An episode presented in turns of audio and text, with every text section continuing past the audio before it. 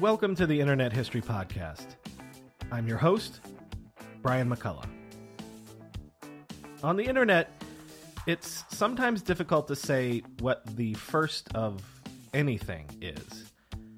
This is especially true of blogging.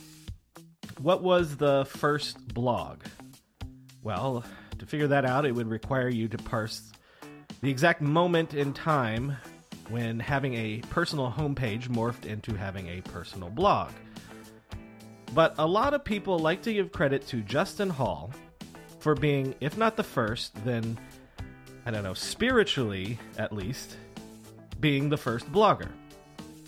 Since early 1994, first as Justin's homepage and at various points as Justin's Links from the Underground and Links.net, Justin Hall has been writing online and sharing online, especially sharing himself online, longer than almost anyone else on the planet. In this episode, Justin shares with us the evolving, almost 25 year journey of his blog slash website and shares some amazing background stories of the beginnings of Hotwired, but also the very interesting and I think important story of his own experience sharing his life online. We use uh, terms in this episode like patient zero or pioneer. Um, but I think it's true in this case. In in our modern world where all of us share everything all of the time, Justin Hall has been one of the first ones into this breach for better and for worse. And as you'll hear at the end of this episode, I suspect that his experience and his example might have something to teach all of us about sharing online. So please enjoy this conversation with the first blogger, Justin Hall, and check out his free documentary about his experience called Overshare The Links.net Story. Justin Hall, thanks for coming on the Internet History Podcast. Thank you so much for having me, Brian. So, uh, if you have listened to uh, previous episodes, you know one of the things that I, I find useful for, for getting into it is um, sort of like technology bona fides, things like um, what, what was your first computer? So, let's start with what was your first computer, either your, your family's or, or your personal personal? Thank you so much. I, I have fond memories. And it, my mom, I think, took a active interest in educating her children in the state of the art. And in 1981, she got our family an Apple II Plus, which had a you know green and black screen, and we had dual disc drives, and you could put five and a quarter inch floppy discs in there. And not only did she get our family a computer, Brian, but she hired a guy named Miles with square, large square glasses, and he came over and he brought pirated video games and he taught us how to program in BASIC, my brother and I, and um, I took to it much more than my brother did, and it became my, you know, one of my favorite beings in the world to hang out with was this new computer buddy. Uh, I loved playing games and then trying to tweak the game variables in BASIC and see if I could, you know, resurrect myself after death or give myself additional gold doubloons. Or, what were what were know. some of the games?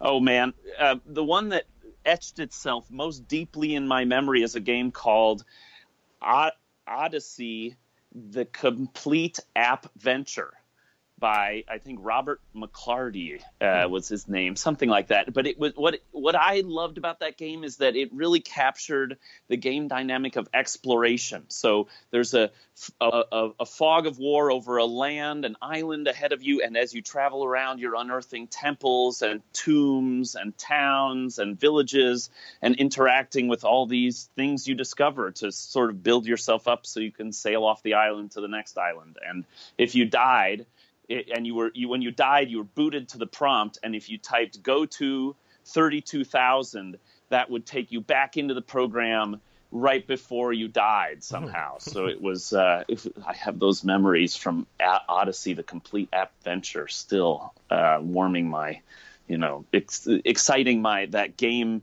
that gamer in me which i'm i'm now 42 years old. I was playing that game when i was 7 and so it's it's just like I can still feel the urge to like go into that you know like six pixel by ten pixel temple and see what's inside. You know. Yeah. Well, we'll come back to the to the gaming obviously um, uh, in a bit here.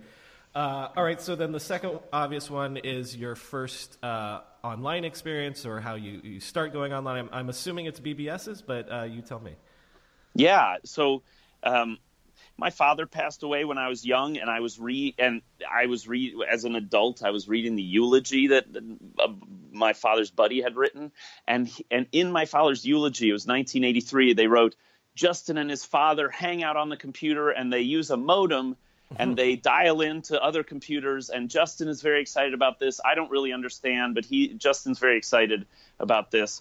And uh, I don't remember doing modems on the Apple computer, but I remember doing modems on a uh, IBM that we had a little bit later, a PCXT, and I would uh, a lot of the the first bulletin boards that I dialed into were for, for hints for video games. So Sierra Online, the King's Quest or Police oh, yeah, Quest or Space too. Quest series, right? You, I, I think Sierra... I think I've said on the show before that I got in trouble because we rang a friend of mine and I rang up several hundred dollars trying to get through. I think it was Space Quest two, possibly, but bingo. Right. You're like you get the game you dial into the bulletin board there's helpful people there's chat you can chat with people. Oh my god this is so awesome. Let's dial in tomorrow the next day. Then you know a month later your parents are like this is $360 you just spent calling california. What's going on here? This this internet this computer stuff is way too out of control you know um, so i was right there with you Perhaps so, we were both chatting with each other, asking if we were, you know, I, I would sort of pretend to be,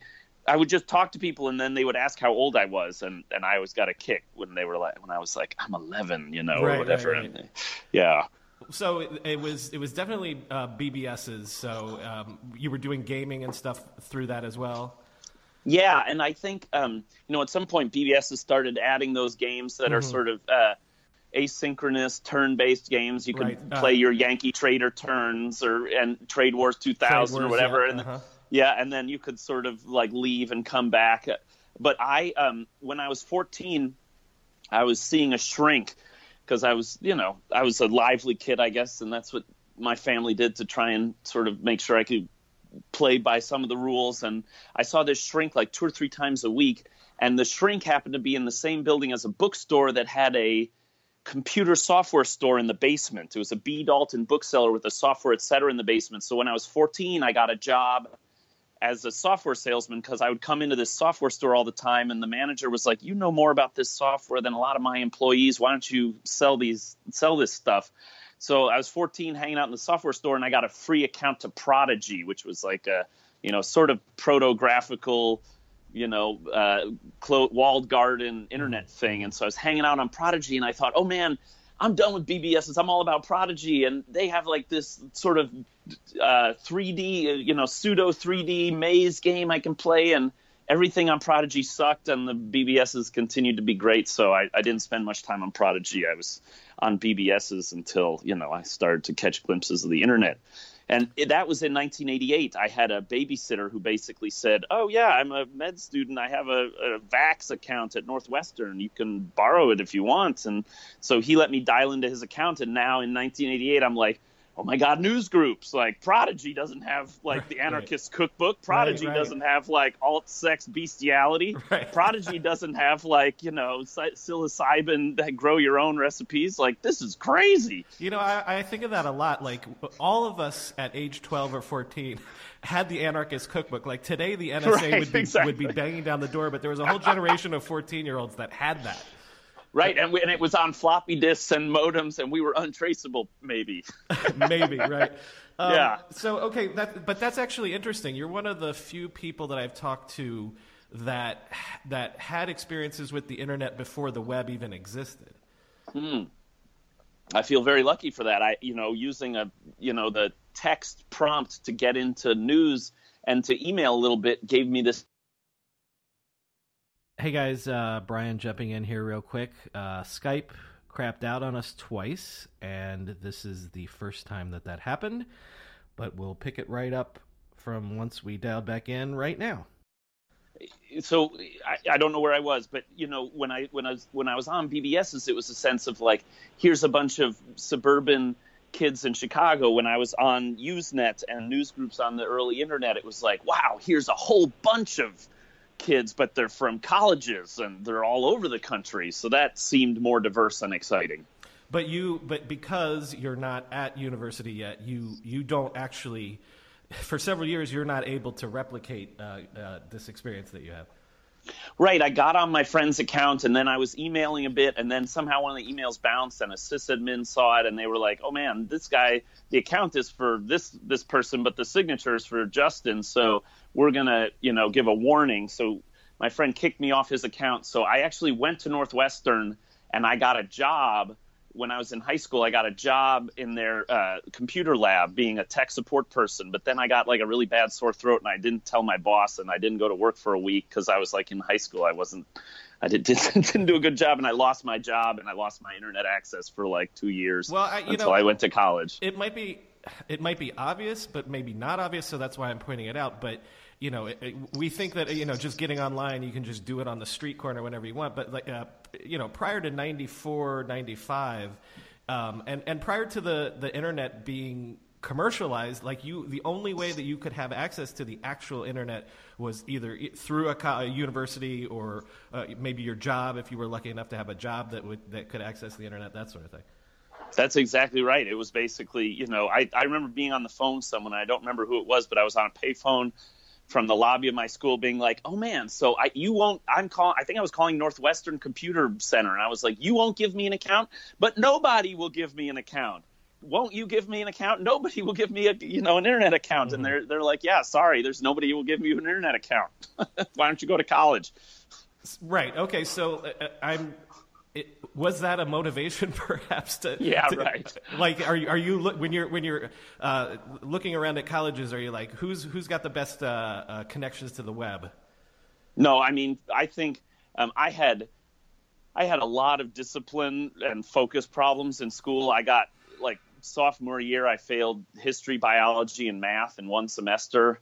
Um, I sort of had a rocky road of it, and I managed to pull my grades together by the end of high school. But I think when I was looking for colleges, I was really like, oh man, who's going to take me, and how smart can I find? You know, where's the place with the smartest people I can mm. I can find? So that that was my criteria. When I got there, I ended up picking. I ended up getting into Swarthmore College, which is a small liberal arts school. I would say now that I've been through it, I would say Swarthmore uh, is especially good at training people to be academic, to sort of mm. think meta about learning and to think meta about how people, uh, you know, un-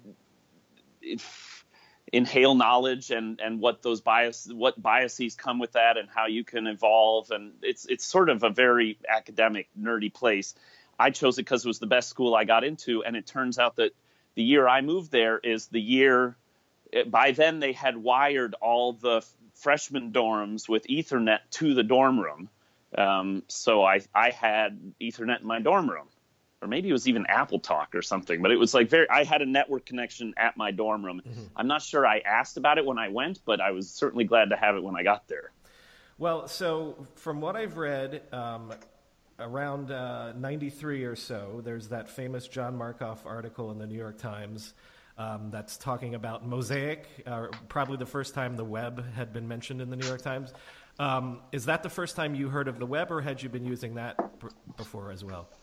Yeah. So when I got to college in September '93, I was I was like, okay, I got Gopher, I got my news groups, I got my you know my favorite FTP sites. I'm gonna be you know, but uh, but my mom had also got me a subscription to the New York Times because she's an inveterate newspaper reader to this day, still paper newspapers. So um, I found that Markoff article and it was the first I heard of the web. And I will tell you, man, I like, I went, I went in deep after finding that article. Uh-huh. I was uh-huh. like download, d- downloading it, using it, and then very shortly thereafter, just inhaling the web, mm-hmm. and then going around and installing web browsers on any computer I could get an access, I could get access to. My my roommates, my hallmates, my teachers, the, the deans of the school, you know, family members, friends, anybody who had a computer and, you know, I could figure out how to get them dialed up, I would say, look, you got, especially at a college, it was a ripe place to mm-hmm. say, hey, you, you, you, you got this computer so you could write papers, but did you know that if you plug it into the network, you could get on the internet? And then they'd be like, so what? I'd be like,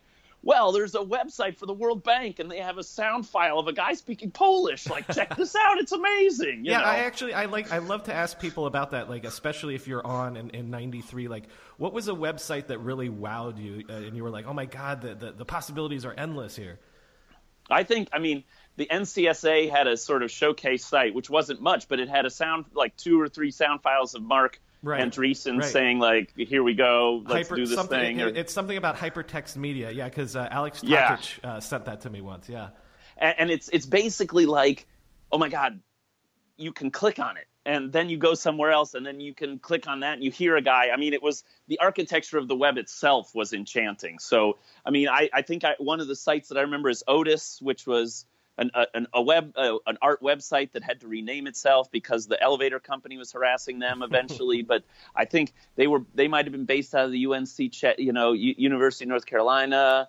Um, I, you know, um, there were people who were already trying to do like poetry and art and zines and like weird culture stuff, and so I was just so turned on by that stuff that that. I, you know, I chased it down and then I started indexing it and creating lists of stuff I liked. And that was really, you know, it was about five weeks later or so, six weeks later, that I was like, okay, I got, it. I'm gonna make one of these. These pages are like you. You said what was so impressive on the web. The structure of the web itself was so impressive, and then the dawning realization that, oh my God, all this stuff is just made by people who are tinkering, and and, and what they've made looks so basic. Like, why don't I just do this too? Which was such such an such a feeling of excitement and awakening to be like, oh my god, there's this amazing tech party and like I can join it. Wow. Well, you know what? Um, because again, this is something that, that's so easy to do these days, so common to, you know, put content on the web. So could could you just quickly walk me through? Do you use um, like your university account? Do they allow you to have uh, space on their domain? Like how do how do you get your your first homepage up? Oh man, g- great question. Thanks, Brian. So I had a laptop. I had a PowerBook 180 and it had a trackball in it. I had swapped the trackball out. I had found like a like a pink fuchsia trackball, so I had like a custom trackball in my PowerBook 180, and it was on the network. And as long as I left the network plugged in, and as long as I left the computer plugged in, I could keep the same IP address. Mm. And and and so what I did is I sent I built a web page on my local computer, and you could look at you know I could use a text editor, make a very basic page, open it up in Mosaic you know, see the HTML rendered out, and then I would look at it locally, and I'd be like, okay, now I'm going to share it with people.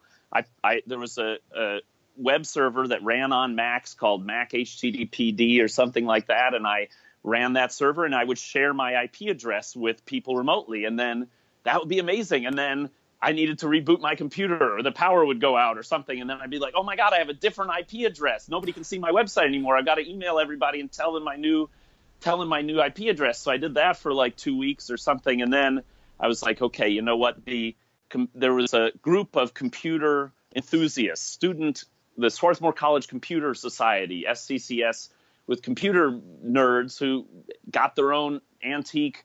I think it was a DEC server, and they created accounts in Unix for students who signed up for the club. So I signed up for the club, and I got, you know, my I think the first URL was raptor.sccs.swarthmore.edu slash JA Hall because another guy named Justin Paulson was already slash Justin. So I was slash JA Hall, uh, which I had that URL until I got to, you know, later in the year, I joined Wired and registered my own domain name and sort of took my web game to the next level. But when I first started off, I was a, you know, sub server, a subdirectory on a sub server of the Swarthmore College Computer Society.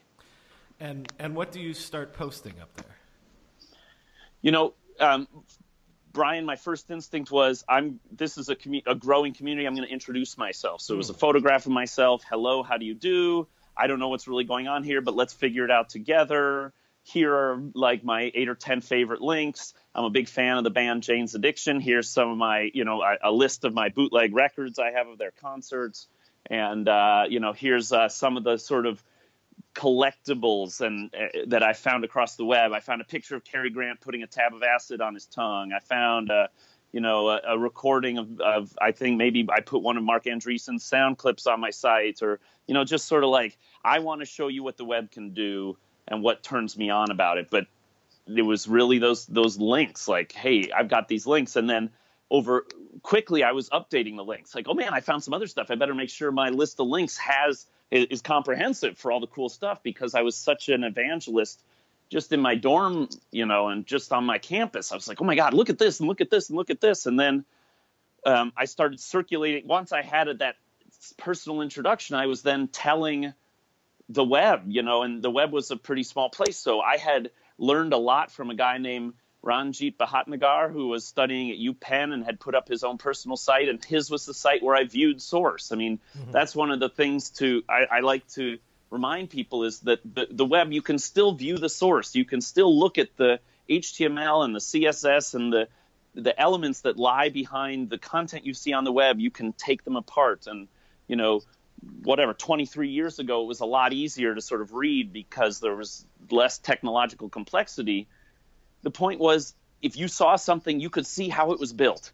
And so I looked at what Ranjit built and I said, I want to build that. So when I had my own thing built, I sent an email to Ranjit and said, Hey man, check out my website. And then I'm sending it to like three or four other people and they're saying, Oh, like, oh, great. Okay, cool. You know, I'll put you in my list of links. So there's some reciprocity just in the fact that we were all exploring in, in this new place together. And why don't we keep track of the one of the people who are having fun in public? Was was Ranjit? Was he the guy that was uh, posting what he had for lunch every day? Was that him? I think he might have been. Although at that time it was it was um, it was before I think he did that. He ended up working in video games with Game Lab in New uh-huh. York. He ended up he now makes his own musical instruments. He he, he ultimately claimed the domain moonmilk.com. But what I saw was the weekend that I was really working on my website, there was like a horrible ice storm where like there was like a half an inch layer of ice on everything around Philadelphia. And so I was really, you know, incarcerated in my dorm room. And he was posting pictures sort of the day after this ice storm. Um, so that I was like, wow, this guy's like reporting on it with like pictures of like, you know, buds on the trees with like covered in ice. You know, this is this is almost live what I'm going through. How exciting! Right, right how how soon does it start to get personal? Um, how soon does it become sort of like you know a, a diary that you're opening up into the public? Uh, yeah, um, you know, I think first it's the list of links, and then I share it with people, and now I'm getting some visitors, and I could look at my logs, and and the logs are hugely validating. It's like, wow, you know, all these other people are like, "What's the web for?" Would end up might drift by my site. What an mm-hmm. honor! What a what an excitement! I, have got the, the, attention of random strangers, and you know, and they're and they're thanking me, or they're leaving a comment, "Thanks for these links," or "What fun!" or "I, you know, you you showed me something of the web I hadn't seen. Thank you very much." And I thought, okay, I've got a I've got an audience. What am I going to do? So I started saying, okay, I had written all these poems and short stories, and I was I was the type of person who was contributing to the school newspaper and the school literary magazine anywhere I could find an outlet. So I said, oh, well, I'll just self publish these things. So I started self publishing my short stories that I'd written in high school and self publishing my poems that I'd written. And, you know, uh, I think it was within, you know, a few months that, okay, I now have poetry and short stories and lists of links and tours of the web. And then, man, the hypertext structure of the web itself was so inviting you know, it was saying like you can connect ideas together and people can browse at their fancy. They can follow their curiosity. So why don't I allow someone a wide range of curiosity about me? If they want to explore me, why don't I give them as much as they want to click through? And I so I sort of ha, you know began to get this idea not so much a, as a diary as as more just like an autobiography that's hypertext so that like if you're really interested in the video games that I played as a kid, you could click on that.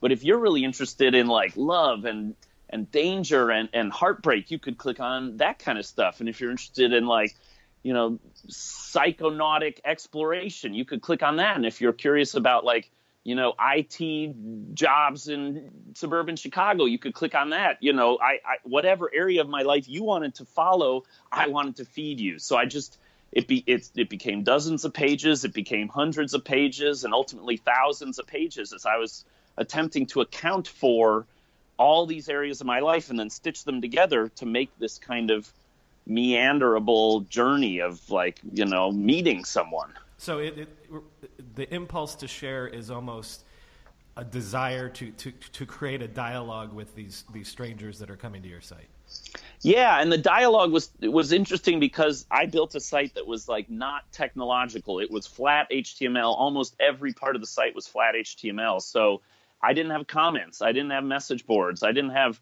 threaded discussions around my personal content. So if somebody would often people began to write me back and say like, "Oh man, you know, you fought with your girlfriend. I fought with my girlfriend. Here's what that felt like." Or like, "My boyfriend won't understand these things." And I would say, "Oh man, it's nice that you're telling me, but you should really have your own website. And here, I'll make a little tutorial to teach you HTML and give you a sense of how easy it is so that you can introduce yourself to everyone. And I think, you know, I'm 19 years old. It's 1994. I'm sitting there in my dorm room telling the world about myself and thinking someday everyone will have one of these pages where they sort of introduce themselves and people can pick which part of you they want to interact with and learn more about. And then you can have an exchange after you've already come to know some of the basic details about yourself or some of the intimate details about yourself. I thought you know, if you could introduce yourself to the world of strangers, then you could move more quickly. You could, you know, have more empathy, have more understanding, and also just like get to get to what you want to do with someone faster if you've already read their stories, if you've already sort of gotten through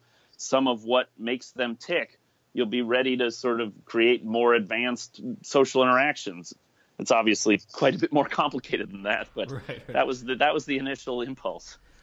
All right, I'm I'm going to return at the end also to that uh, initial impulse to share, but um, picking up the chronology. So you're you're 19. It's 1994, um, and uh, you want to get a job at Wired magazine.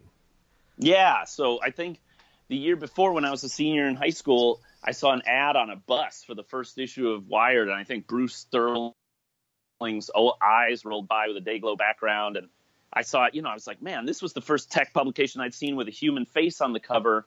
I did. I was in Chicago. I didn't see Boing Boing. I didn't see Mondo 2000. I didn't. I hadn't seen these other cybercultural rags. You know, I had only seen Wired, and I was like, wow, this is this is really it. This is really like a, a, a it, they've got technology is is culture, and culture is technology. Let I want to work for them. So I called them the day I saw the issue and I left a, like a voicemail for Louis Rossetto saying like, let me connect you with the hacker underground of suburban Chicago BBSs or whatever. And obviously didn't get a phone call back. and then, so I applied my freshman year in college. I applied to be a write. I called and asked if I could, you know, apply to work in the journalism sort of writing department, if I could work in the design department, if I could work in custodial services, emptying trash cans. And each time I was refused, and then I called up like the fourth time and I was basically like, "Oh, you have a website.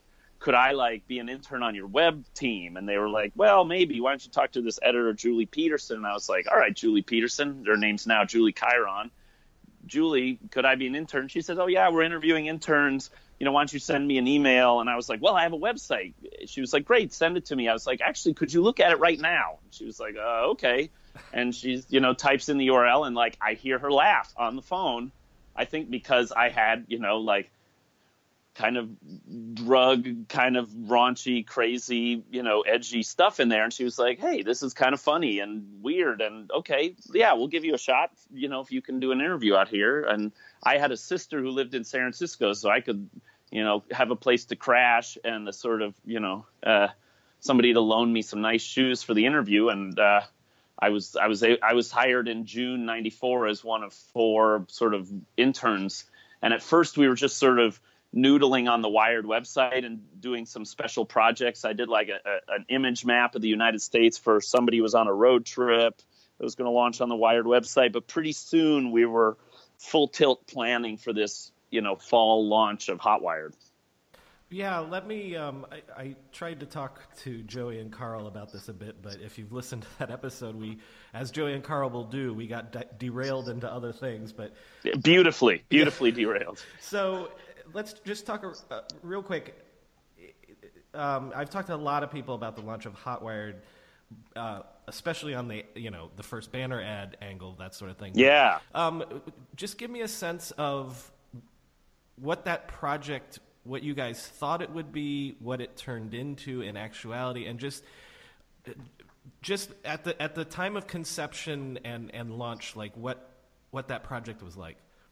Yeah, I mean, I think a lot of what was happening in 1994 is people saying, "What can the web do? Like, how can we take like these these crude HTML 1.0 tags and the server capacity and image maps and sound files and like, can you create like a multimedia publication and you know, CD-ROMs were kind of a big deal, but they were crashing. Like the the, the economy wasn't take materializing around them to be a mass media. So, but people still had this expectation of like, well, could you get like full motion video and like sound effects and kind of interactivity and stuff on the web? And not really, but how could you get close to that? And and then and, and and then how could you also make it so that there's like this hypertext stuff so that you can create these libraries or encyclopedias or immersive projects through pages and then it's like oh, well, actually, is there any way you could actually have interactivity? So, like, yes, you can put up static content, and yes, that's exciting, but how can you get people to feel like they're doing something unique? You know, you can read a magazine, you can turn any page you want, but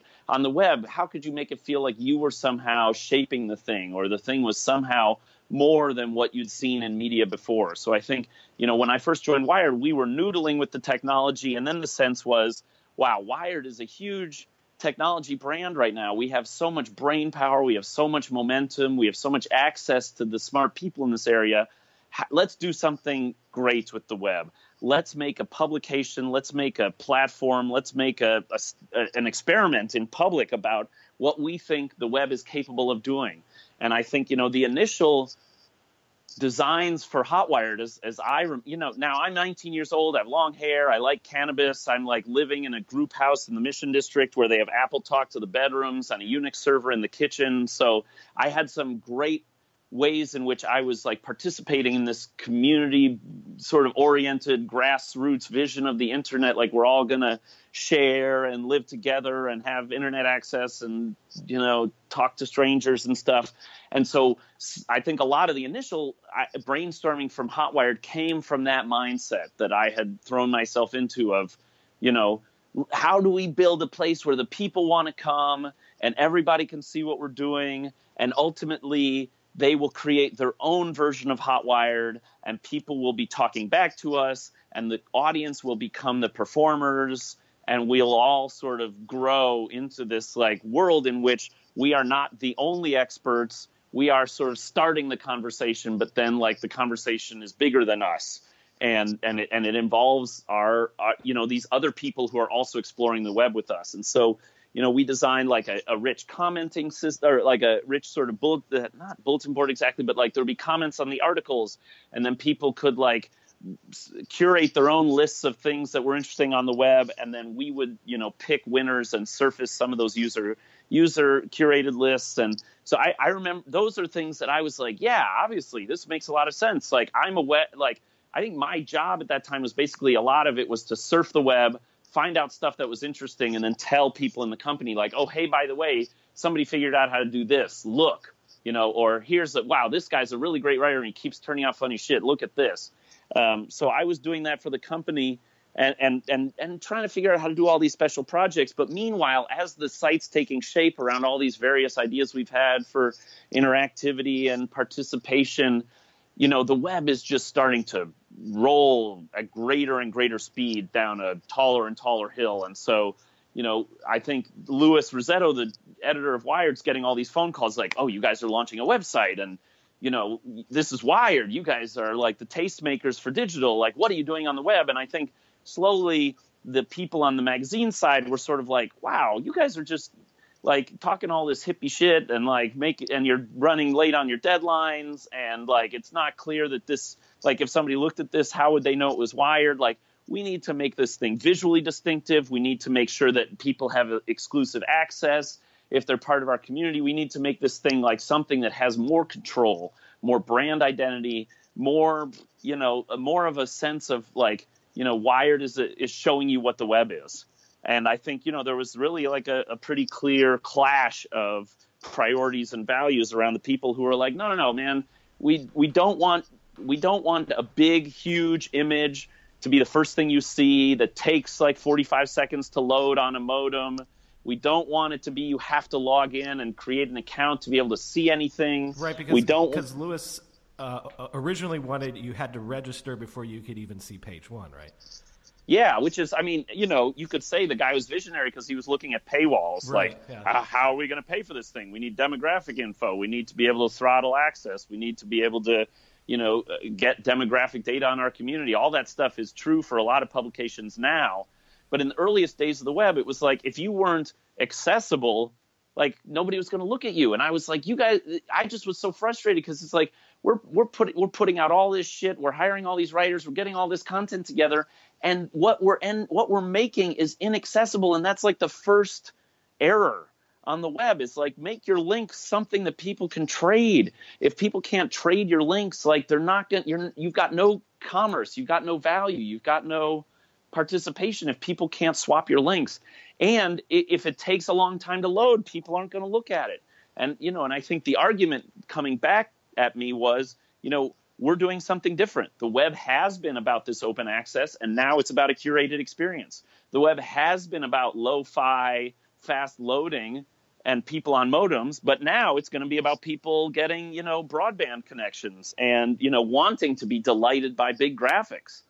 And so, you know, and, and I think I felt like they were wasting an opportunity and um, and and basically like you know a third to a half of the staff left in six months and went on to do a wide range of other projects and hotwire evolved its approach. But for that crucible time you know it was a, a real thrashing out of how could they exploit this first mover advantage they have to making a publication on the web. And i think you know ultimately i felt they made choices that i didn't believe in. And hmm. you know i could say oh the web validates my approach because you know, if we had done user curated link lists, we could have made some combination of delicious GeoCities and, you know, and Tumblr like mm-hmm. in 1994. And, but, but if, but if they had been more successful, maybe they would have made, you know, the New York Times and, you know, LexisNexis or I don't know, you know, yeah. I think it, it, you were just, we were just too early either way. And there were, you know, and, and, and I, sometimes I think, you know, nobody's really like. It's funny to me, Brian, that you're like, oh, I've done all these interviews about Hotwire, and it's mostly about the banner ad. Mm-hmm, it's so mm-hmm. funny for all the things that we thought we were pioneering at the time. What we pioneered was like,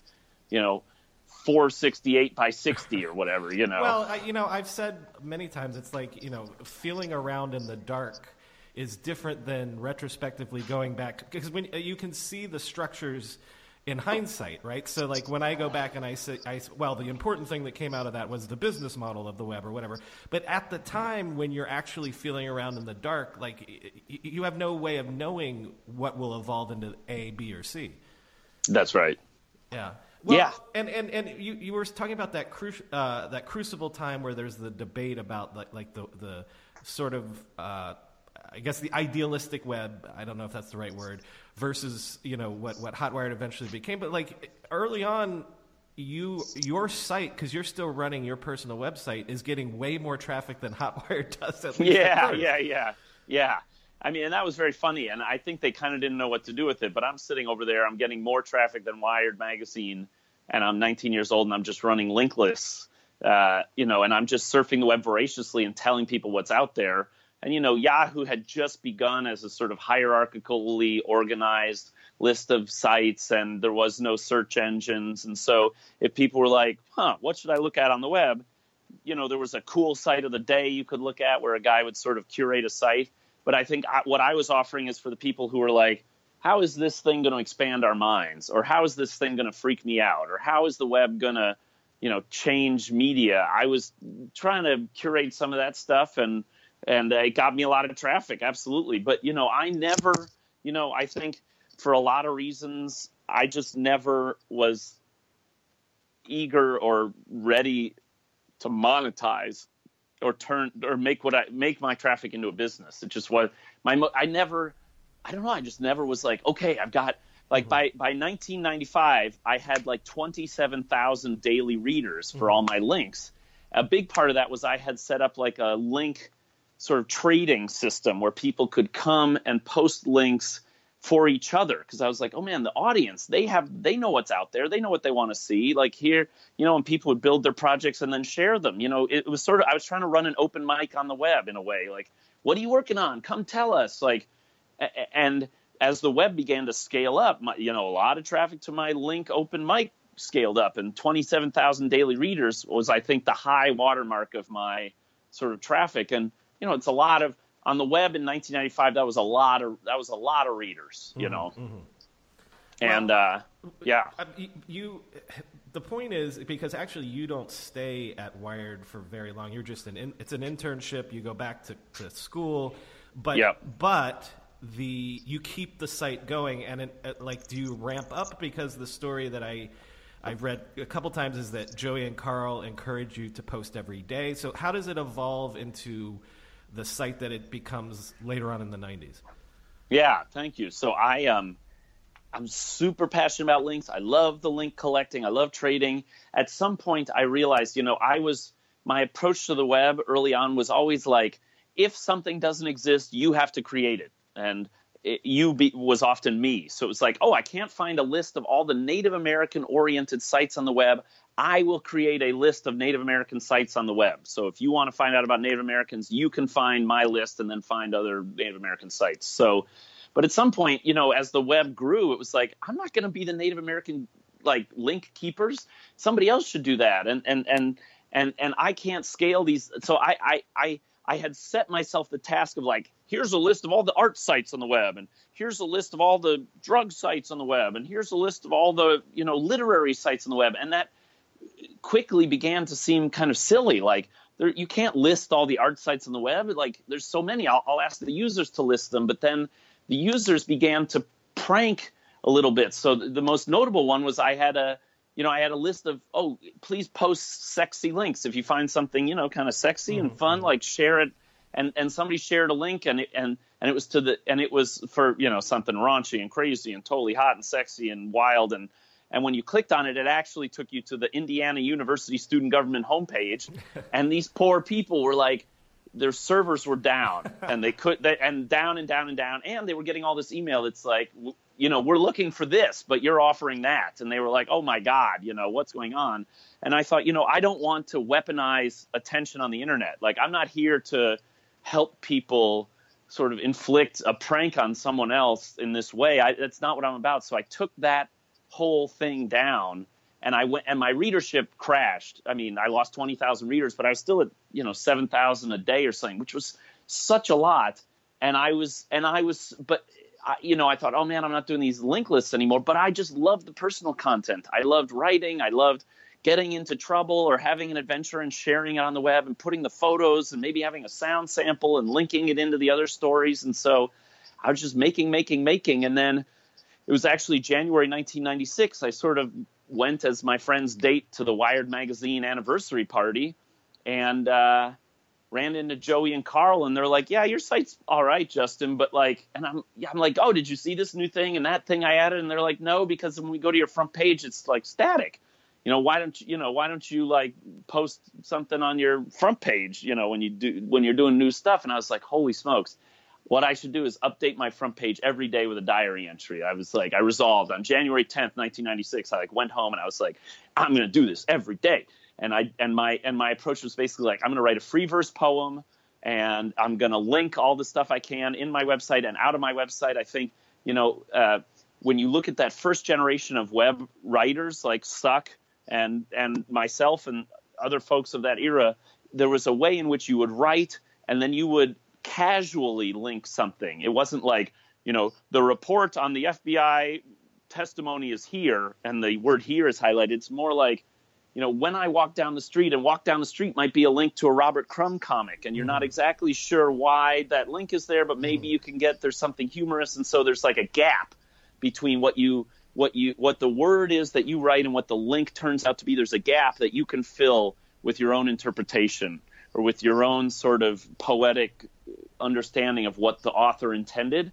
And i loved that kind of layers of inference. So you could write you could write a poem you could write a, a story but you, then you could add all this kind of humor and, and, and sly suggestion with all these links. And of course it, i thought of this as sort of knitting a, a web of adamantium. Like we were somehow building this this like ironclad like connect collection of human thought that would all be wired together. But of course like within months like all these links started disappearing and moving and servers are down and it all seems now like so antiquated because you try and read some of this stuff and unless you're deeply wired into the Internet Archive, you're not going to be able to really follow these whimsical trains of thought anymore.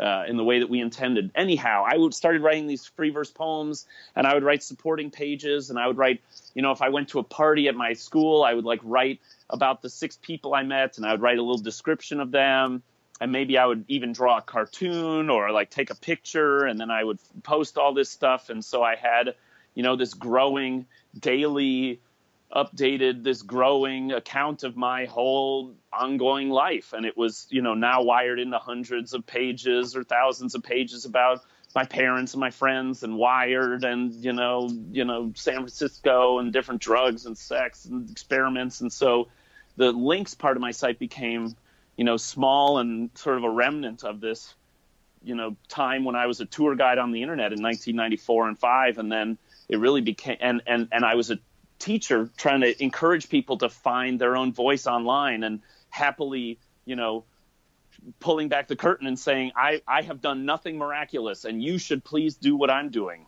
Well, two things on that. First of all, the, the, sharing the personal things, like you know, you you write about your father's death. You you, you write about uh, your dating life or contracting an STD or whatever. a lot of the early articles about you, like that's the thing that that they're so amazed about is that that sort of openness about your personal life, like warts and all, Howard Stern style. Like, obviously, it's 20 years on, so it would color. It's almost probably impossible to answer this, but what? Why did you want to share that much? Like, what was the juice of doing that for you at the time? Boy, that's an interesting question. Um, uh, I'll try some theories on you, Brian. Okay. so w- one is a um, couple of theories. One is uh, I think my father was very funny and raw uh, before he died. He drank a lot, and so I think there was a ways in which uh, he would sometimes get very upset and curse me out and swear at me.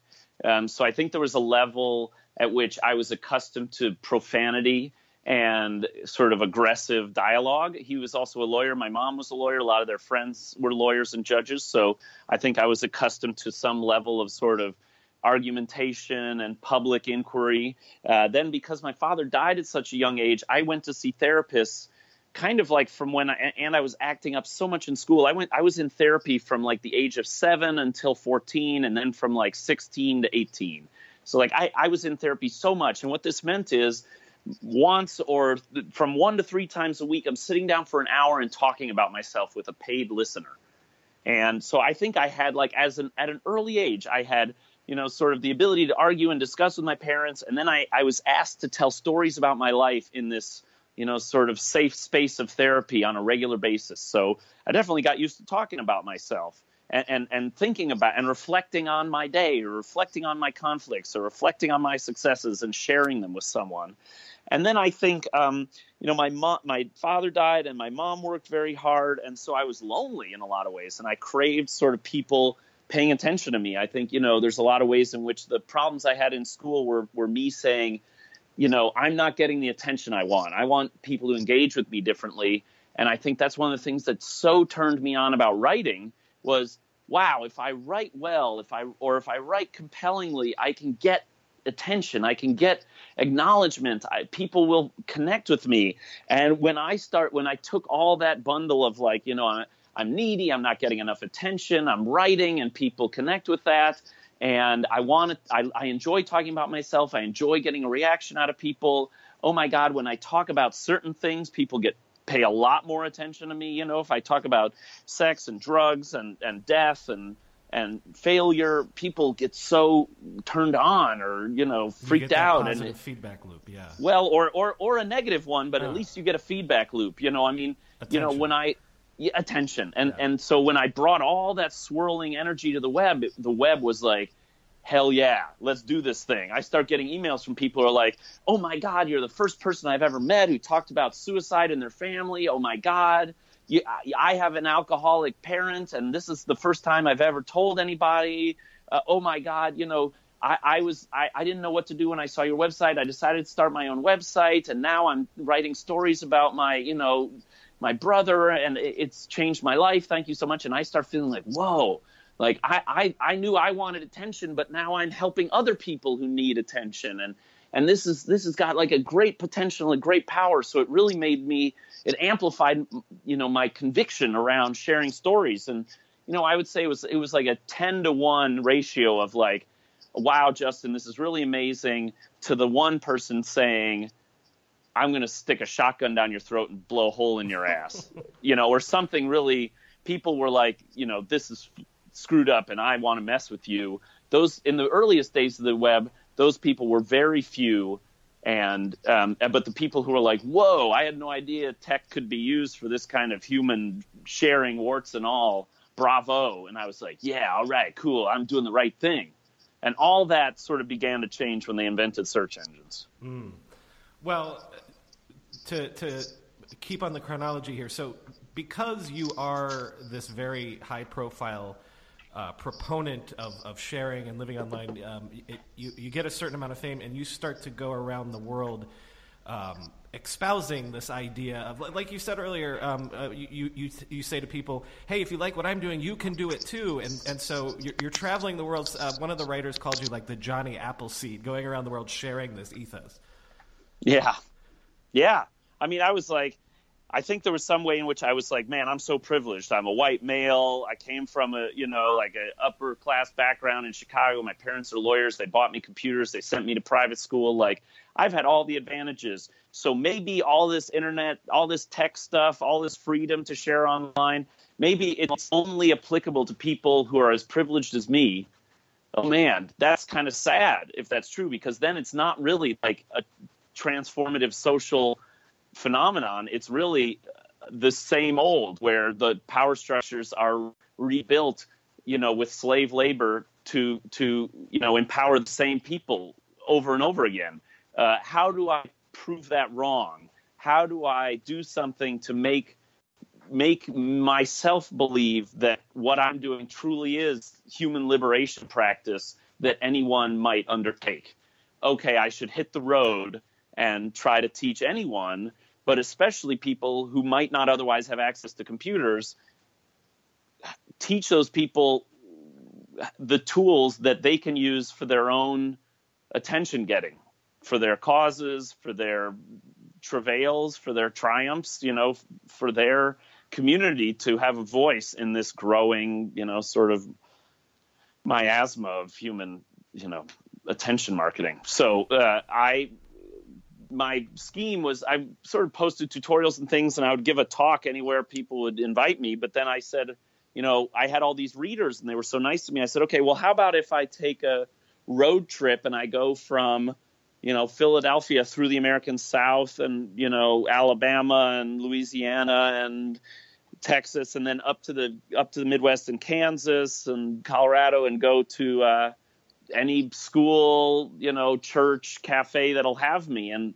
you know, I think at one point I ended up, thanks to a reader named Rob Bodorf, he got me into a home for the mentally ill, like a halfway house where people would come to try and get some job training, try and see if they could, you know, sort of, you know, they had they had problems, but they they were still ready to contribute to society. I said, okay, this is great because I've I've been on the web for two years now. I don't see these people having web pages. Why don't I help them make web pages? That was sort of a, you know, the type of pl- thing where I was like, if this is really going to be an empathy engine, if we can really use the web to grow closer as a species, then places like the Breakthrough Club in Wichita, Kansas, if those people can talk and ha- and be on equal footing with anybody else with a link to share, then maybe th- it will help prove that the web does have this potential.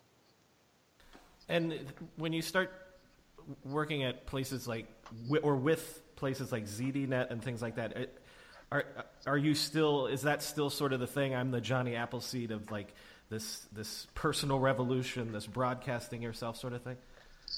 Yeah, I think so. So you know, I'm starting. I'm getting towards the end of college. I worked for Electric Minds uh-huh. in 1996, which is Howard Rheingold's right, right. In- index of all communities on the web. Time Magazine declared it one of the best websites of the year. You know, nine months later, it's bankrupt and gone. And the idea of indexing every community on the web now seems like it's it's kind of wild to imagine how, how you would what would that index look like how would you how would you keep track of all those things i mean search engines have totally changed our sort of orientation around the web. But anyway, you know, by 1998, I'm graduating college, and I'm like, holy smokes, I should. Uh, I need a job, and and at the same time, Ziff Davis had started a television network called ZDTV, and they were looking for talent, and somebody put me in the in the in the hopper for an audition, and I auditioned, and they ended up giving me a, like a five minute segment during a, like a a call in tech support show and I got a web workshop segment. I think I, I, did one segment where I sort of introduced how you can make your own web page, and I did one segment where I interviewed the guys from Bianca's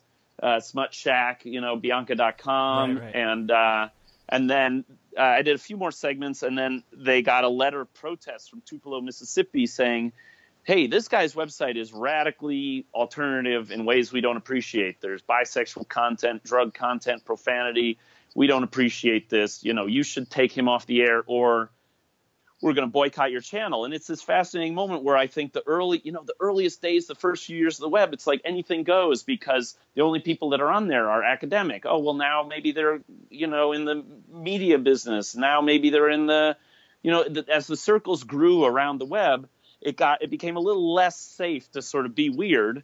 And that's a sort of a natural trade off as you're trying to bring in like, you know, people of older people and younger people and school people and church people and you know business people they all have different needs and different things they want to see. And it gets harder you know it gets harder and harder to introduce yourself with a 2000 page comprehensive website to to to specific groups. People are like holy smokes that's threatening and strange. And you know, I, I, I don't want to. I, I'm what you're doing makes me uncomfortable, and and and for ZDTV, they didn't they didn't want to make people uncomfortable. So well, you know, you know, almost uh, in in that vein, um, how how do you experience the the dot com boom? Because again, your vision for the web is is so personal, and all of a sudden the web becomes so corporate, and there's so much money sloshing around. So, what was that era like for you?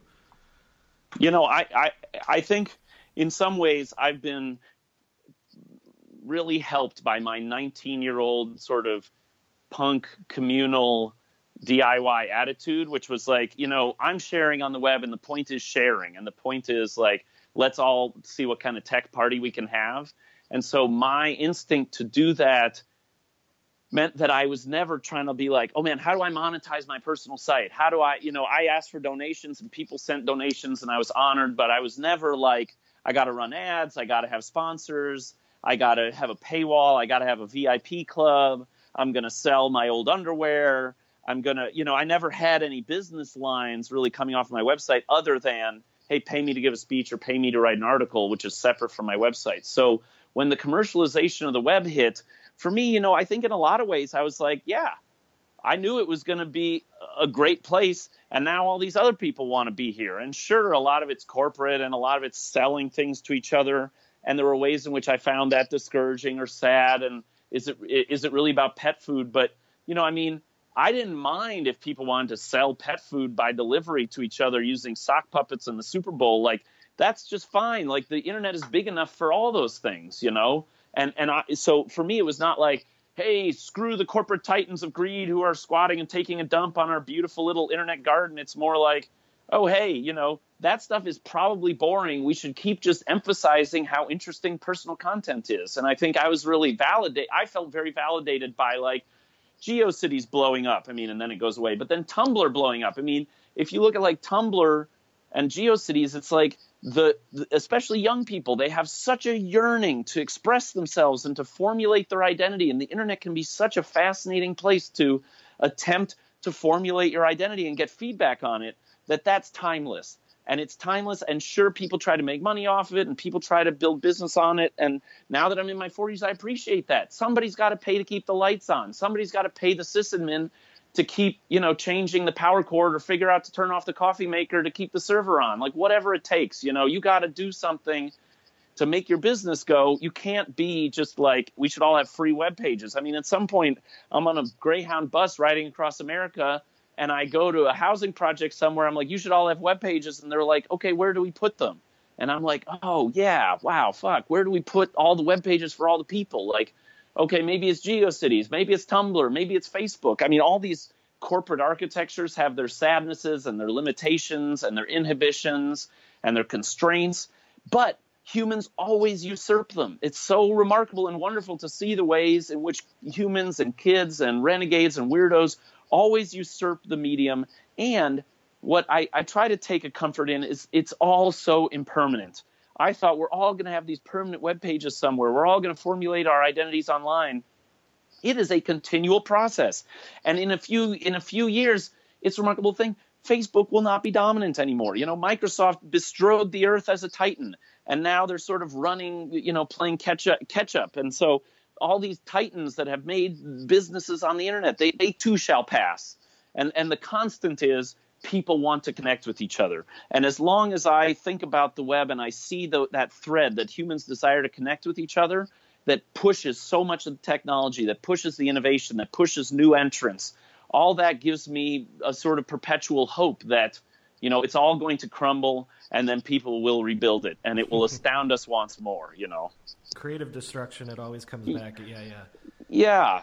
Um, and so i did i didn't when i looked at the dot com i watched the dot com bubble happen. I i i, I said i've got to get a job in doing video game journalism because right, right. i don't want to write i don't want to write about my own tragedies and, and success in life for a living. I don't want to be a paid select. I don't want to live my life for money. You know, I could already see like if I was going to break up with my girlfriend and write about it on my website and get more clicks, that would be like so depressing if my uh, salary depended on sort of how much traffic I was getting for my personal life. That I knew that was like a a recipe for men, for ill mental health. And so I was like, why don't I pick a separate subject that I love, video games, and I'll be a journalist there, and then I can keep my web writing as a sort of project of human connection and passion. So this is around the early 2000s that you start to get into uh, gaming journalism.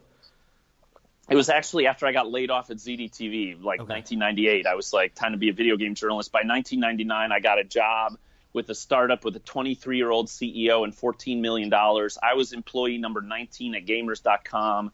Uh, about by about 14 months later, I was laid off by voicemail after the company had grown to 120 people and then contracted down to eight in the course of like 14 months.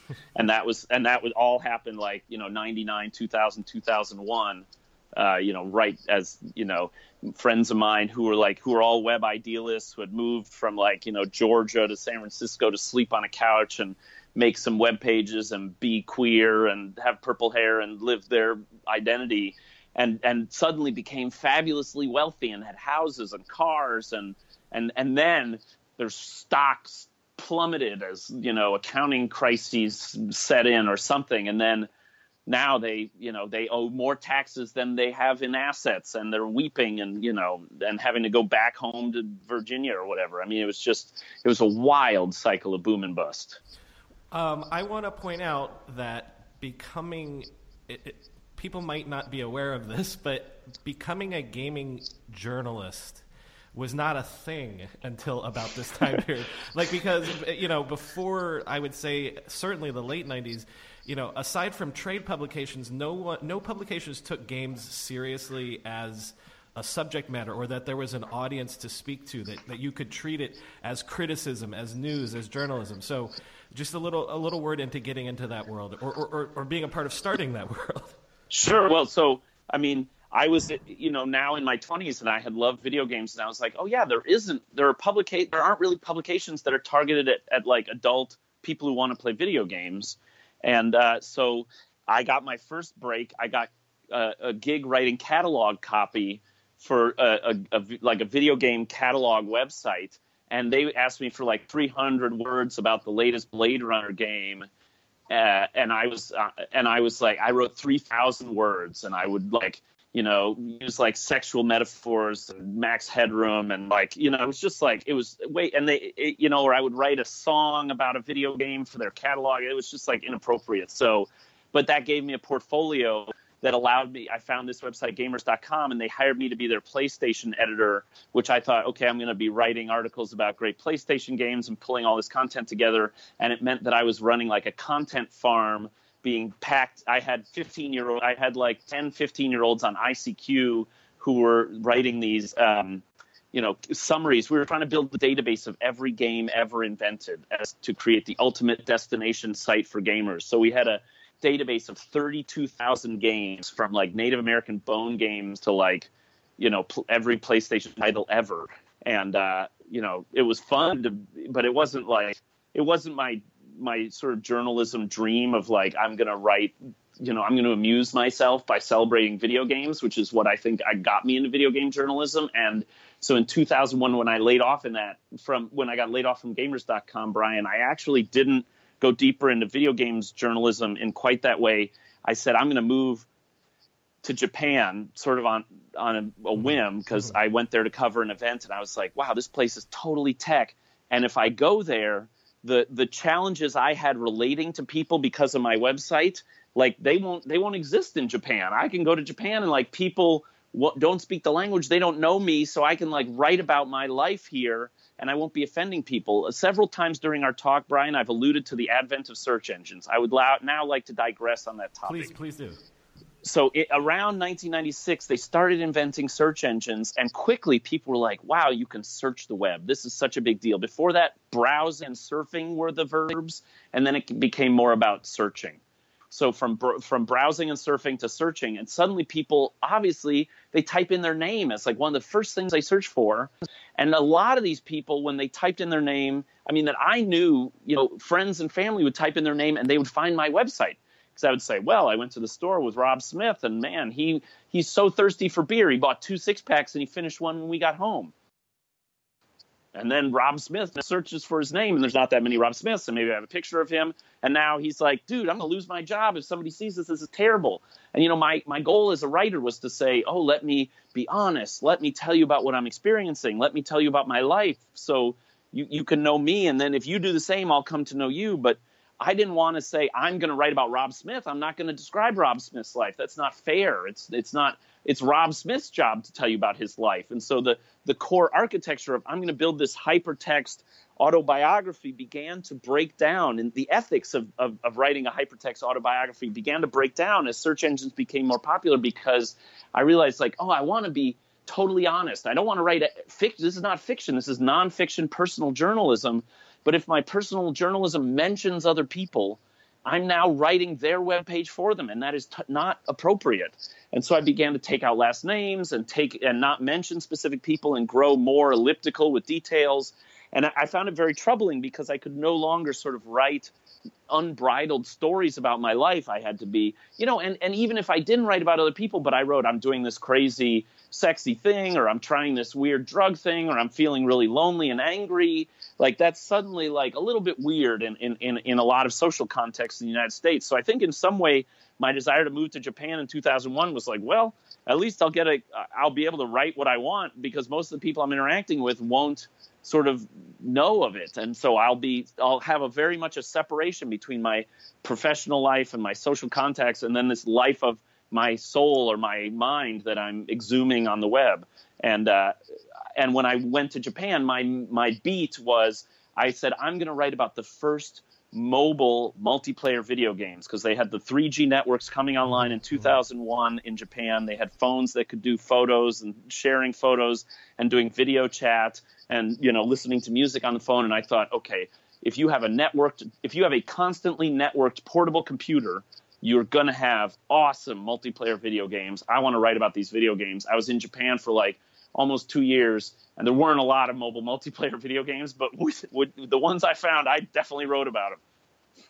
Well, I want to. This might take us out of the chronology, but I you were starting to talk about pulling back uh, uh, uh, about the what you're sharing, and it. Um, so moving to around 2005, yeah. you do kind of stop sharing almost completely. So just yeah. Describe for me like the evolution that gets you to that point and, and why is it if it's burning out, if it's if it's too personal, just take me to 2005 and, and, and the Dark Night video and things like that. Yeah.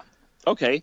So um, you know, I moved to Japan, I do all this writing, you know, sort of in this context of travel. It's like, look at this amazing event of travel. Like I have gone to this new town, I have gone to this new restaurant, I am living in a difficult place. And you know, being a journalist abroad, you, you just have a you, all your stories have like a import value added you know like just by virtue of being abroad my webpage was sort of interesting in a sort of exotic way But then I, I, I didn't want to live there because I couldn't communicate well enough and I didn't feel at home. So I came back to America and my webpage is, is much more like just trying to find things, trying to find myself. Like, oh, my webpage is about finding myself and what do I want to do now and who do I love and, and what motivates me and and uh, it's not nearly as exotic or interesting until I meet this young woman. that I decided to go to graduate school because I wanted to learn to produce software after being a journalist for a while. I go to interactive media grad school,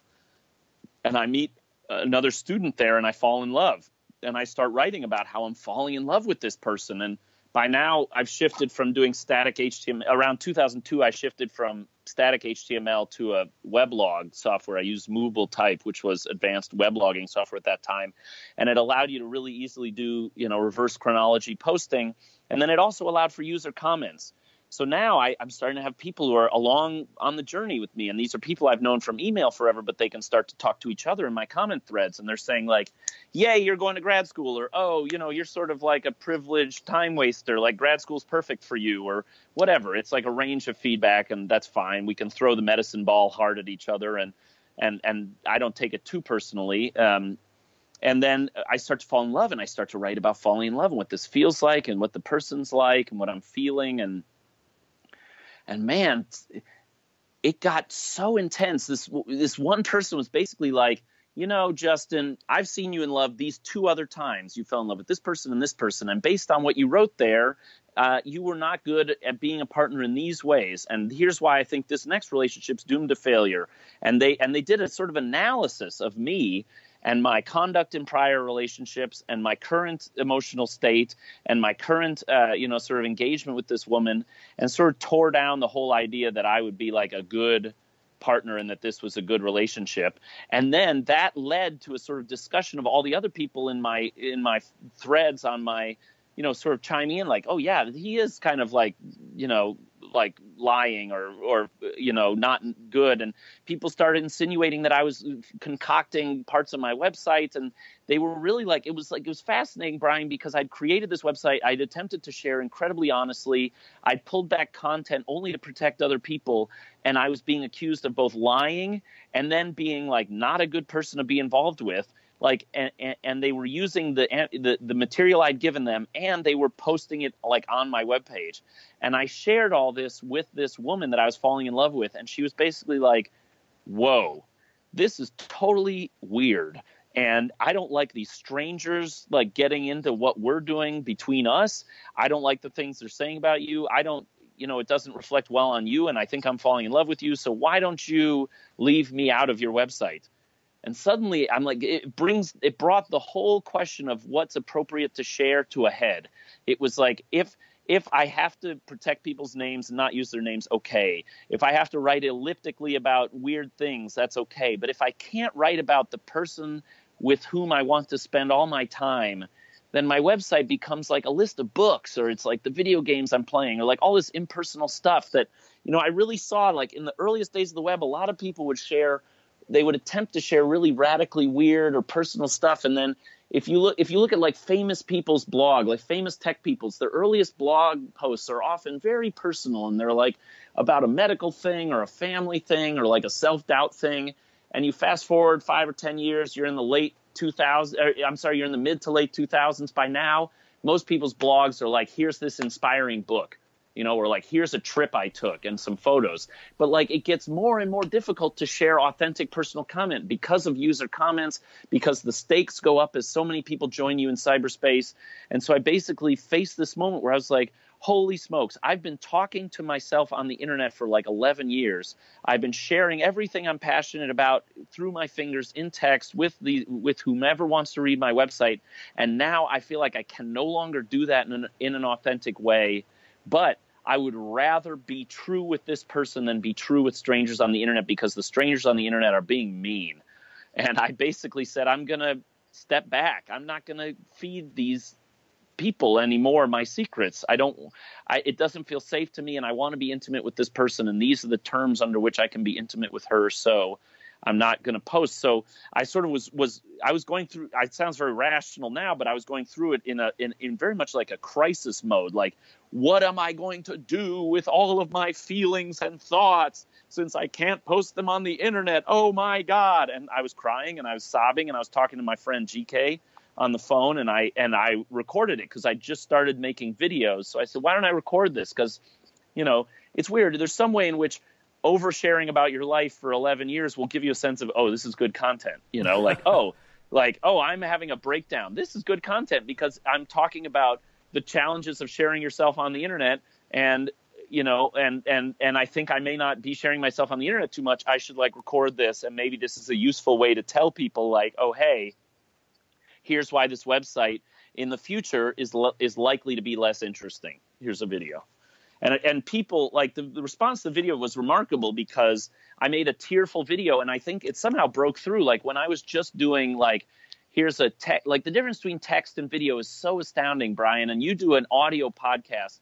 How different would it be if we could see all the old craggy faces of these internet veterans you're interviewing? But when i did a when i did a video suddenly like you know newspapers were like the san francisco chronicle put it on their front page. It was like a tearful apology from justin and like and like people uh, random strangers on ebaum's world like were like look at this pathetic faggot like crying. We gotta like find his house and teach him a lesson. They doxed me and posted my address like they were gonna come beat me up. And they found a picture of the woman that i fell in love with and like found her name and address. And i was like whoa i posted a tearful apology to sort of turn the volume down on the internet. And then it, everything just got crazier.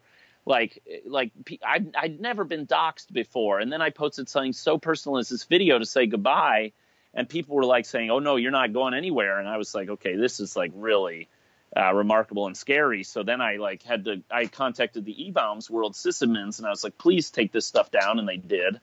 And uh, you know, and then I said, "Okay, that's really it. I'm not going to update my website anymore." I did leave it there because I think I just was like I'd put so much work into the years of sort of inscribing my thoughts that I didn't want to take it down, but I felt like I didn't have anything to add at that time. In in that moment when you, you stop posting, do you think that what you had done for those 11 years was a mistake? Or was it just that it no longer worked for you at that time in your life? Yeah, that was exact. It was exactly this, the latter. It was. It, it, worked for me until it didn't. You know, it was a tool of liberation. It connected me with all these people. It got me a job at Wired. People, I got flown to Sweden and paid and put up in hotels to talk to Swedish people about the internet.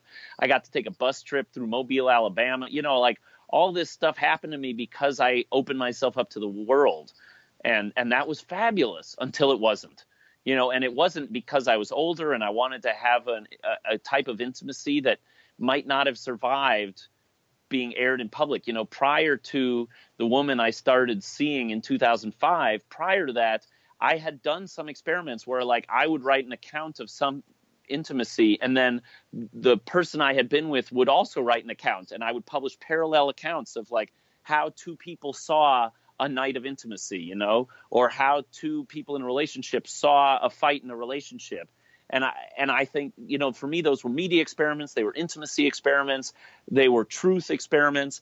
But by the time it was 2005, I'm sort of like you know I just want to have a relationship with this person, and I'm realizing that the public scrutiny of sharing that relationship with the internet is not tenable.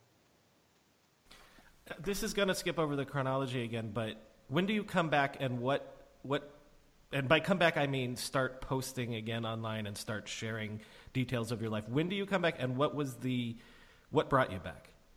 Yeah, so it's fun. I stopped sharing in 2005. I went to grad school. I made a lot of little art projects and things, and I put them into subdirectories on my website, and I just never published them. You know, I was like, I just bury. I basically I continued to use my website as an archive stash notes of all my stuff, but I just didn't update the front page to tell you what was where. And then um, my thesis project in, in grad school was an attempt to turn surfing the web into a massively multiplayer online game. And in some ways, I felt like all the pent up energy I had around, like, I'm going to share, I'm going to write, I'm going to connect, I'm going to publish videos, I'm going to make all this stuff about my life, all that sort of energy instead went into I want to make software. I want to make a game. I want to make a game that everyone on the web could play together. How do I make a game that everyone surfing the web right now could play together? And that was fun to see that sort of if you if if I took if instead of publishing a poem every night, if I took that instead and made software, I could make something interesting. and I ended up starting a company around that thesis idea. It was called Passively Multiplayer Online Game, PMOG. Mm-hmm. And my girlfriend at the time and I ran this company, and then we got married. And then uh, she, I was chief executive officer. She was chief creative officer. We were both on the board with our investors. We took venture capital. We hired nine employees. We moved together. We got an office. We went through this entire cycle of running this startup. And I didn't have a personal web presence. You know, I wasn't a blogger. I didn't share my diary. I didn't, but you know, I had a, a, a deep love for the web that I was sharing now through this game. And then the game was not monetizable and it was extremely expensive to run. So the game shut down. And then we tried to make some other games and that failed and the company failed. And then my marriage failed.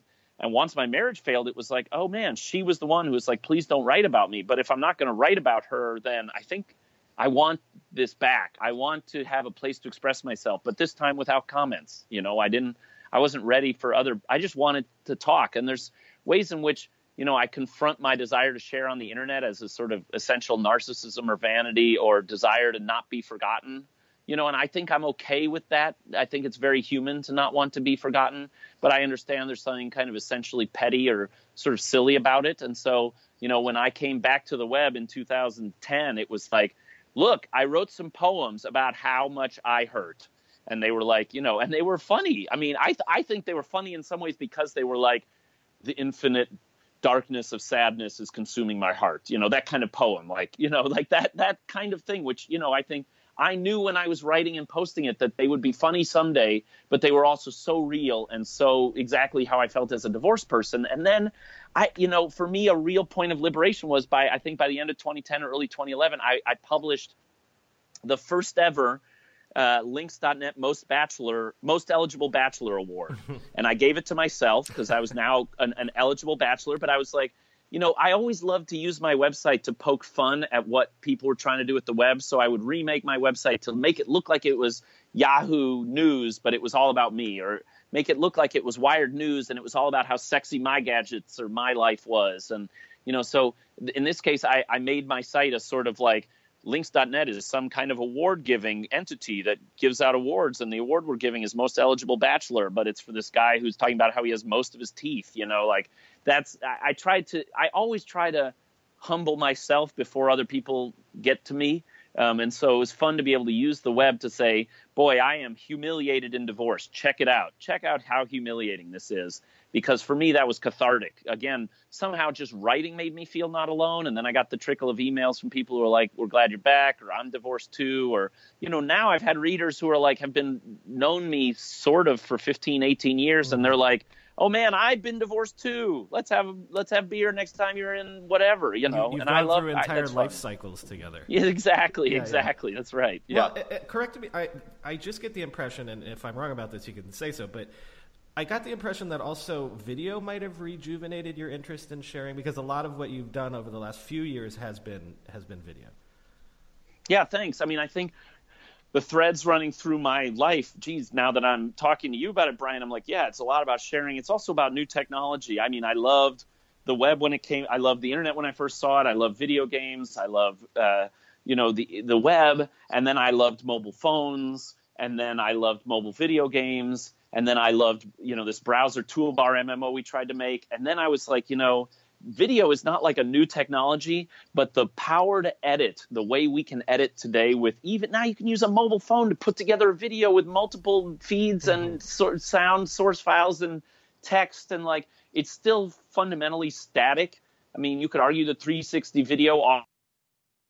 Hey, Brian again. Skype uh, crap out number two, but this is the last one. There you Thanks. are. There you are. Yeah. You are. Okay, so uh, video. Yeah, video. So it, it's a fundamentally static and linear in, in many sad ways, but it allows me to challenge myself as a personal storyteller. And I think it took me back to the earliest days of the web, where when you know when you read suck.com and you saw an mm-hmm. article and there was some a link, you knew that it would be a, a witty aside. It would often be a witty aside.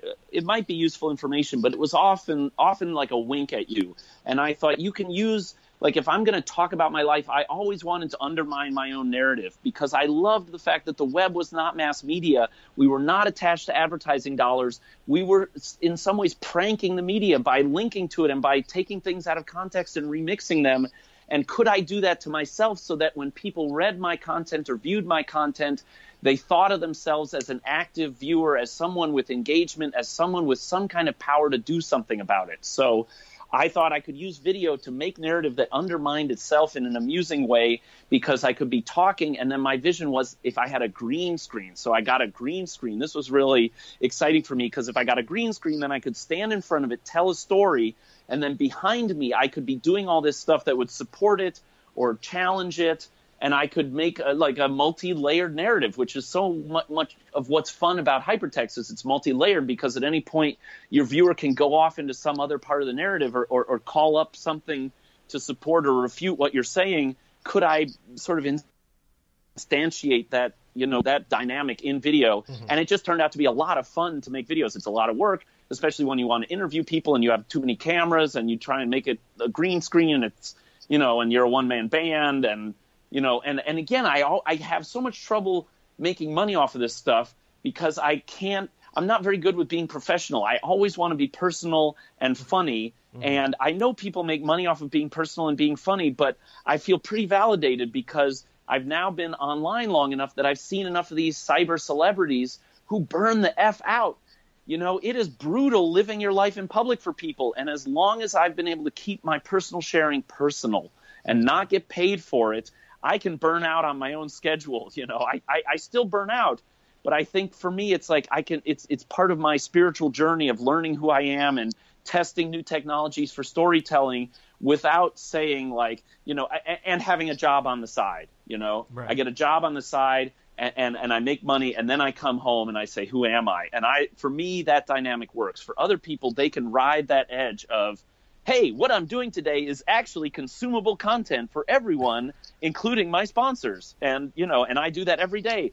And my friends say to me, why don't you make a video every day? And I think part of it is just, I got, I got, I got kind of burned. I, I, I think this is where I think I begin to see myself as, as old on the web, Brian. And, uh, I, one, I can't get down with ephemerality. So for me, when I was working on the early web, I was like, we are building the archives of our life and understanding for future generations. And so I never, I don't like to do ephemeral stuff because like I just want to build my archives. If I take a photo of something and I and I take two minutes out of my life to make a note of it, I don't want that to go away. And you know, I, I actually I take a my modus operandi these days is I take pictures of a ton of stuff and I never I don't post them because I want to be in the moment. So I see I see my friends who are on the the social networks. They take pictures, and then you have to drop out of whatever you're doing for 90 seconds to, to type up a description, to yeah. tag it, to make sure the location's right, to ask the three people around you if they're also doing it, and if you want a link or if it's allowed, and then to post it, and then 20 minutes later someone comments. Shouldn't you comment back? I'm like, I only I think this is where I'm old. I'm like, you know, I want to tell a story I'm going to tell a story in a way that I make sure I'm not offending someone because I don't like offending people. It's, you know, I, I could offend someone in power, but I don't want to offend ordinary people. And most of my stories are about ordinary people I know. So, you know, the time to take a story, tell tell it about someone you know, make sure you're not hurting them. All that means that I'm not I'm not dashing off ephemeral media, which leaves me out of some of the modern technology revolutions, but I still manage, you know, to to you know masturbate using technology in public in, in ways that, that make me feel satisfied. Well, because I think Skype is trying to tell us something, and also you've been super generous with your time. Let me let me get to some of my wrap up questions here, and then. Uh, Thank you so much. Yeah. Um, first of all, and this this can be a quick answer. A lot of people um, call give you the label like uh, one the first blogger or a pioneer of blogging. Do, do you like that? Do you embrace that, or what you've been doing for 20 years? Is it is it bigger than just blogging? Thanks. You know, I um I thought to myself, why am I going on this guy's show? Like, I don't have a book to promote. I'm not like you know, uh, you know, I like why why do I want to talk to you, Brian? And I think it's I want to be remembered a little bit, or, or or I feel like what I did was important, or I, I I want I want the kids to know that I was there, man, and I fought for freedom um, or something, you know. But I think in some ways, uh, when people when I started getting people saying, "Oh, you're the first blogger," I would always say I wasn't the first. I copied other people, but I was early and I was persistent. So, but there's ways in which, for me, as a person who wants to be invited to conferences every five years about the history of the internet, or who wants to talk to cool podcast hosts and like, you know, be interviewed for a book about the internet or something, I've got to sort of remind people that like maybe the New York Times said I was the early blogger, or like maybe you know I've got to sort of it's a weird line because I've got to sort of be a little bit famous and I've got to traffic in my own fame, but I it makes me kind of queasy because I I was I was so inspired by Ranjit Bhatnagar, and I viewed his source, and he had a page where he wrote about his life, and then I wrote about my life after him. So all you know, I am I the first blogger? I mean, maybe because I wrote thousands of pages about my life in, in excruciating detail, and then wrote a poem every day, and I updated all that stuff. Maybe that does make me the first blogger. But like, you know, I think I don't know, if you try to track down the first car, or if you try to track down the invention of the TV, mm-hmm. you know, like in, it, France has its own first car story, or America has their first airplane story, but China has their own first airplane story, and you know, and, and so everybody has their own version of what what the first is, and so I I think again when I think about my mental health, I think and my I would be a a I will be a insecure, unhappy person if I go around telling people I am the first blogger. I am important because I am the first blogger. What I like to say is, I was early to this party, and now we're all at this party, and it's a crazy party. Um, when I when I was researching you and reading the articles from the time, or even like that New Yorker early article about wow. and things like that, they you go you go deep. I try to. I, I try to. I try to do the work. Um, the the thing. How, how how should I put this? They treat you especially, but but anybody that was blogging or sharing things online at that time as sort of like it's you're it's this freakish thing. You're these exhibitionists. But now that we're living in the world we're living in, now that everybody's doing it, how do you feel about that? Like, is it vindication? Is it like see, you were all just like me. I told you, I told you. Or, or how do you feel that now everybody's sharing just like you've been for 20 years? Wow, you know, I think on some level, I'm in. I live in San Francisco today, and there's sometimes I'm like, oh man, I should have started a blogging company, or oh man, I should have started a media empire, or oh man, the, the validation for me being early should have been like untold riches and instantiation in the corporate pantheon. You know, um, so there's sometimes I think like, oh, I am not, I am not sufficiently capitalistically, you know, uh, celebrated, or, or, or I, I did not take the capitalist steps to success to, to capitalize on my, on my presence on the early internet. And then there's other times where I think, oh my God, I was just like patient zero in this outbreak of, of, of, of infectious vanityitis and, and, um, but I couldn't have done anything. I was just acting out the human drama, and I was a puppet of our deepest, you know, and maybe darkest impulses. And then, but I think really what I'm doing is I am trying. If I was early, and now we're all in this world, and, and the president of the United States overshares on social media and sends the world into a dangerous tizzy, I think to myself, I have I have homework to do, which is my own reconciliation with ethical sharing and what the most positive uses of this technology are. I mean, for me, I was always trying to figure out, okay, let's get everybody on because then we can all meet each other and be empathetic. And now we sort of got everybody on, but I'm not sure we're we're like connecting for empathy. And so when I think about like what do I think about everybody sharing online? I think, man, I got more work to do. What what can I contribute today? If I contributed by being a sort of you know weirdly dreadlocked, long hair, sarong wearing role model of of you know aberrant oversharing 20 years ago now is there some way i can be an, a, a, role model or a, or, or a thought provider on ethical gentle sharing? And for me it's actually I, I have a daughter. She just turned one years old on sunday. And for me a lot of my thinking today is about ethical sharing for her.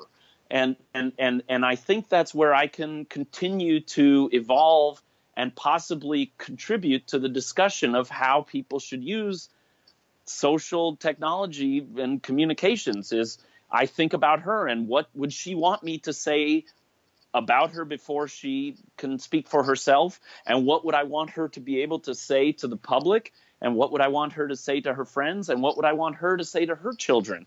And what will she look at when she's of age and she looks at me as a 19 year old oversharing all this stuff what will she think of me and i think this is the opportunity i have to continue to be useful to society as a patient zero in the internet you know influenza ward. The, you know, the pioneer of this. Okay, I'm going to build directly off of that, but it, mm-hmm. you're going to have to go with me here because it's it's going to take a while to unspool. Thank so you. So I noticed that okay, if you go with the timeline, you start the you start your website in 93, 94, and then in 2005 is when you you go offline. So we can say that you know it, it got to be too much. You reevaluated what sharing was if you look at where we are in terms of this modern world where we're all sharing all of our lives, it's only been going, it's only been mainstream for about a decade. Like Facebook opens up in 2006 or 7 or whatever. And, so, you know, the fact that my mom is now online sharing everything now is only about a decade old, right?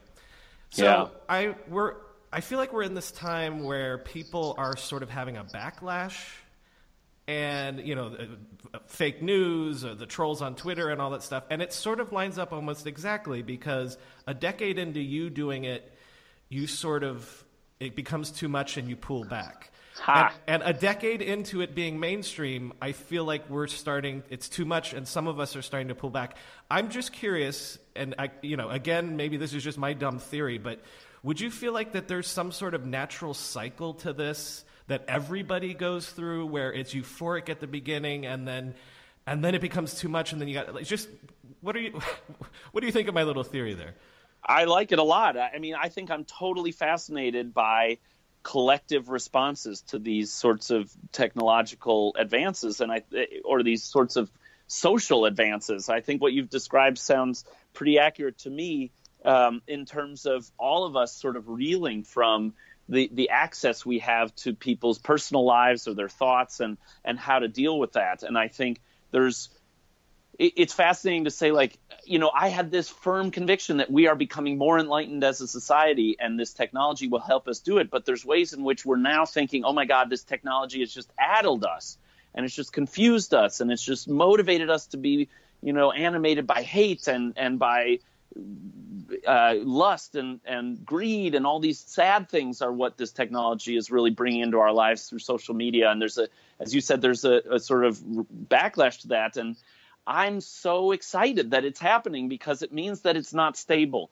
You know, and I think constantly or, or, routinely, I think about the advent of the novel and how everybody's like, oh my God, the novel is enslaving our young people and it's changing, you know, it's getting women to, to start reading. And, and now, you know, um, we're, we're, going to lose our social fabric and our control on our institutions. And and and yes the novel had quite an impact on our society and it changed people's relationship to each other and to text and to understanding. And and now we've we, we've begun to digest the internet and what the heck is coming you know? And so you could say like oh man once we figure out how to handle wide scale ad, access to social media then we'll really be ready for like you know, being together as a species and banding in to solve social problems. But that's, I mean, we're likely to be just as torn up by the next advance of sort of social connection, mm-hmm. you know, that, mm-hmm. that, that might come our way. VR, uh, VR. Yeah, well, next, I mean, yeah. I don't know. You know, I think long term, when I think about what this really is, is it's like, it's sort of like telepathy in that we're all going to be tuned into we're all gradually if this if this if we don't you know extinguish our mm-hmm. planet or like obliterate ourselves through disease or war and we keep on tinkering with our devices we're getting toward we're headed towards a sort of telepathy type thing where it's like hey siri what is my mom doing right now like suddenly we, we're in each other's lives in a way we're, we're co-present in this weird way that i think it's just going to be very exciting to adjust to. You know, I you know, it's conceivable to me in, in a few years I will have a device that allows members of my friends and family to sort of pop up in my house and sort of say, "Hey, Justin."